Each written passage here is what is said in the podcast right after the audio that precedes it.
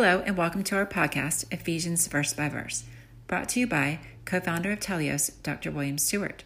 This captivating podcast will not only teach you the book of Ephesians, which tells us so much about Christ and his mission, as well as our Christian walk, but it will teach you how to study the Bible so you can have confidence in what you learn. Episodes will provide key points for each important verse of the book of Ephesians. Thanks for joining us on this exciting biblical journey. This is a study of verse by verse through the book of Ephesians, a wonderful epistle that tells us about so much about Christ and how to live our Christian life.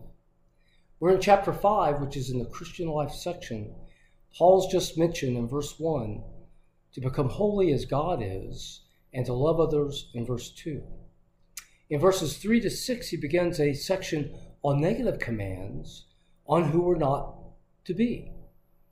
Not to be characterized by Christians. We're not to be whoremongers or unclean or covetous in verse 5 or idolaters. These people don't have the inheritance of the kingdom of God or, or heaven.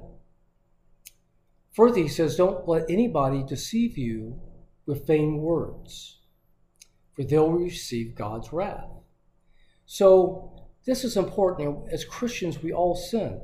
None of us are perfect, but we have God's forgiveness through Christ on the cross. So, when these lists are mentioned by Paul or Peter and his apostles, it's using the present tense, which is a continuous tense. Otherwise, for a person who continually do, does these things unabated and, and not feeling bad about it, that person is unlikely a real Christian, has not been regenerated into a new person that seeks the things of God. So as Christians, we, we fail. And we may have these emotions or, or do these things occasionally, but they don't characterize our lives. And indeed, Paul is telling us in verses 5 and 6 that they should not. And if they do, you're probably a children of disobedience, otherwise, somebody who's equal to somebody who's continually disobedient or not a Christian, and that person receives God's wrath or his punishment at the end of times. So we have something better. We're Christians, new people, regenerated, have the Holy Spirit, and it's by God's power and our new nature that we do not do these things. But we're told not to be tempted.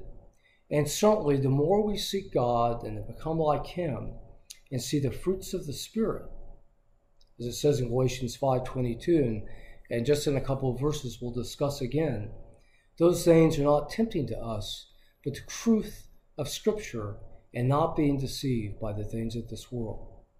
Thanks for joining me. Hang in with us. Come next time as we continue to talk about the wonderful advantages and the wisdom of the Christian walk. Thanks for listening to this episode of Ephesians Verse by Verse.